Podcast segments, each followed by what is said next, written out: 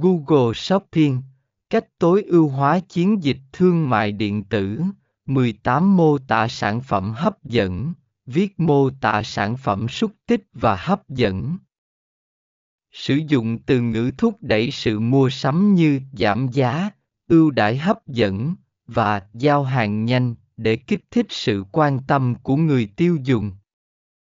Thông tin sản phẩm chi tiết cung cấp thông tin sản phẩm chi tiết như kích thước, màu sắc, chất liệu và tính năng đặc biệt.